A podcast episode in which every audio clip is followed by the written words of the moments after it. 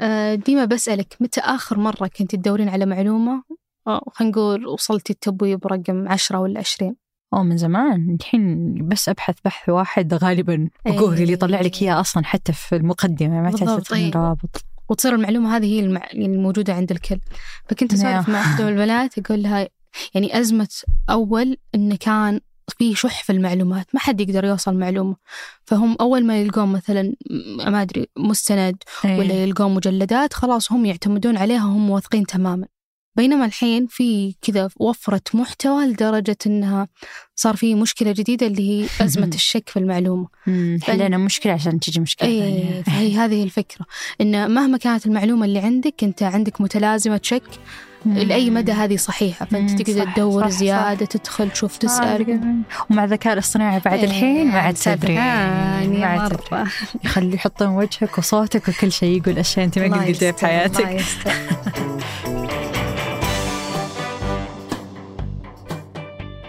هذا بودكاست الفجر من ثمانية. بودكاست فجر كل يوم نسرد لكم فيه سياق الأخبار اللي تهمكم. معكم أنا ديما العامر. وأنا رولا عبد الرحمن.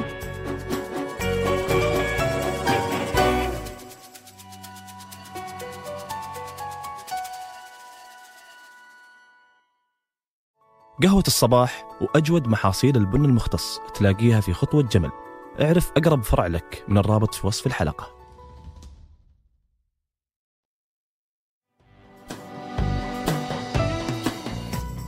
قبل أكثر من 120 سنة وتحديدا في 1903 شهد العالم تدشين مشروع خط السكك الحديدية في أنغولا. وانطلق المشروع على يد مهندس اسكتلندي وخضع لامتياز استثماري لمدة 99 سنة. وفي 2001 رجع المشروع لدولة أنغولا.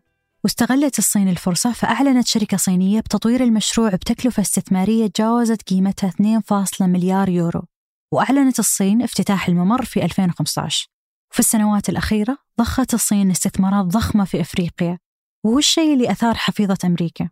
فالخبراء يقولون أن دخول الصين في هذه الاستثمارات في جنوب أفريقيا تحت اسم ممر لوبيتو دفع أمريكا بالتفكير في الدخول في شراكة مع دول أوروبية لتطوير الممر كجزء من صراع واشنطن وبكين في أفريقيا. وفي هالأسبوع أشارت بلومبرغ في تقرير لها أن أمريكا دخلت المنافسة للمساعدة في تطوير خط سكك حديدية جديدة بهدف إنشاء طريق تجاري للمواد المستخدمة لإنتاج السيارات الكهربائية. ويعتبر ممر لوبيتو واللي هو مسار بحري وبري يمتد المئات الأميال بين عدة دول أفريقية. فهو ينطلق من مقاطعة كوبر بيلت في زامبيا إلى مسار سكك حديدية في أنغولا. والممر يضم مجموعة ضخمة من السكك الحديدية والمواني والمطارات والطرق اللي تربط الجزء الجنوبي من جمهورية الكونغو الديمقراطية والجزء الشمالي الغربي من زامبيا بأسواق التجارة الإقليمية والعالمية عبر ميناء لوبيتو في أنغولا. والممر هذا يركز على نقل المعادن مثل النحاس والكوبالت واللي تعتبر ضرورية في صناعة السيارات الكهربائية والبطاريات. وأعلنت ثلاث دول أفريقية اللي هي أنغولا وزامبيا والكونغو على إنشاء وكالة جديدة تشرف على تطوير هذا الممر التجاري من وإلى ميناء لوبيتو على المحيط الأطلسي. وهذا الممر قادر على إحداث تحول في شحن موارد المنطقة. فأشارت الدول الثلاث أن هذا الممر راح يكون بمثابة طريق رئيسي لنقل المعادن المستخدمة في صنع السيارات الكهربائية وبرضو توربينات الرياح.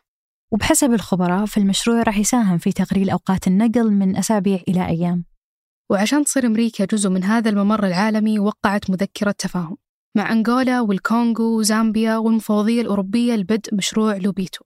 ووقع بنك التنمية الأفريقي على الاتفاق وقال إنه راح يساعد في جمع 1.6 مليار دولار من التمويل وراح يساهم بنفسه ب 500 مليون دولار. وتقول أمريكا أنها راح تسعى لتحقيق عدة أهداف من المشاركة في تطوير هذا الممر من بينها إنشاء وتعزيز الممرات الاقتصادية اللي تربط الاقتصادات ببعض. والعمل على جعل الكهرباء النظيفة قليلة التكلفة ومتاحة للجميع في أفريقيا. وبرضو من أهداف الممر زيادة الأمن الغذائي الإقليمي وتحسين الوصول إلى الرعاية الصحية بشكل كبير. وراح تعمل أمريكا خلال الفترة الجاية على توسيع السكك الحديدية في هذا الممر من خلال تطوير شبكة تربط الكونغو وزامبيا بالأسواق العالمية عبر أنغولا. ويعتقد المسؤولين الأمريكيين مشاريع من هذا النوع في إفريقيا راح تساعد في حل مشكلتين. الأولى النقص العالمي في المعادن واللي راح تكون ضرورية في تحقيق التحول للطاقة النظيفة من خلال معادن الليثيوم والكوبالت اللي تزخر فيها أفريقيا. أما المشكلة الثانية هي تجاوز تأثير الصين الضخم في سلاسل التوريد. فالصين تملك حاليا قدرات تكرير لأهم المعادن بنسبة تتراوح بين 40 إلى أكثر من 70% واللي تمكنهم أنهم يدخلون في صناعات مستقبلية خاصة السيارات الكهربائية.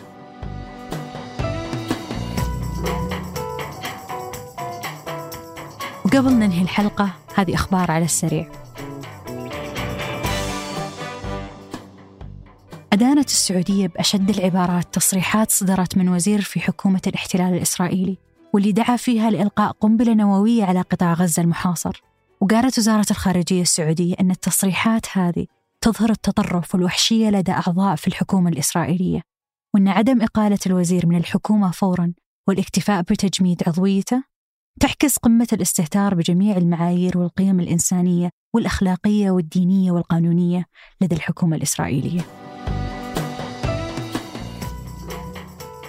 وتزامنا مع استمرار الهجوم الإسرائيلي في غزة وبعد أيام من إطلاق الحملة السعودية الشعبية لإغاثة الشعب الفلسطيني في قطاع غزة اللي أطلقتها السعودية بتوجيه من قيادة البلاد. بلغ حجم التبرعات لأكثر من 330 مليون ريال سعودي. عبر منصة وتطبيق ساهم التابع المركز الملك سلمان للإغاثة والأعمال الإنسانية. وجسد التوجيه القيادي السعودي الاهتمام بالوضع الإنساني ورفع المعاناة عن المدنيين والبذل لتخفيف التداعيات المأساوية اللي يعانيها سكان غزة. بالإضافة أنها حفزت على تكاتف القطاعات وكبار المانحين وأفراد المجتمع. فهالحملة تلقت خلال أول سبع ساعات من بداية إطلاقها لأكثر من 125 مليون ريال سعودي؟ القطاعات غير النفطية في السعودية تسجل أعلى معدل نمو في التوظيف من أكتوبر 2014 وفقا لمؤشر مديري المشتريات الخاص ببنك الرياض. وذكر البنك أن مؤشري مديري المشتريات الرئيسي ارتفع في أكتوبر للشهر الثاني على التوالي واللي سجل 58.4 نقاط مقارنة ب 57.2 نقطة في سبتمبر.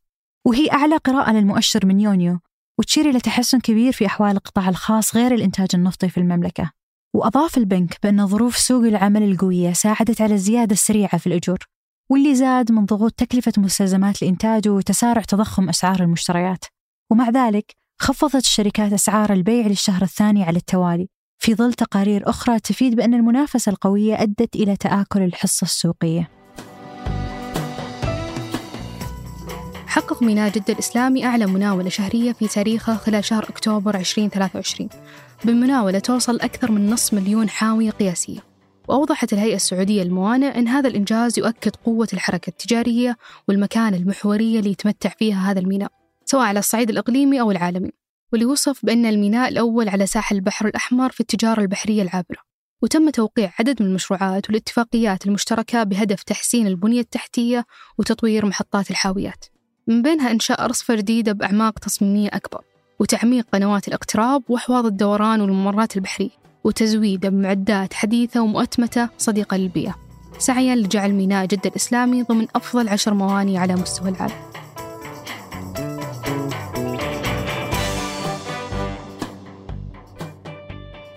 أنتج هذه الحلقة ترك البلوشي وريناد العيسى وقدمتها أنا رولا عبد الرحمن. وأنا ديما العامر. وراجعها وحررها محمود أبو ندى نشوفكم بكرة الفجر.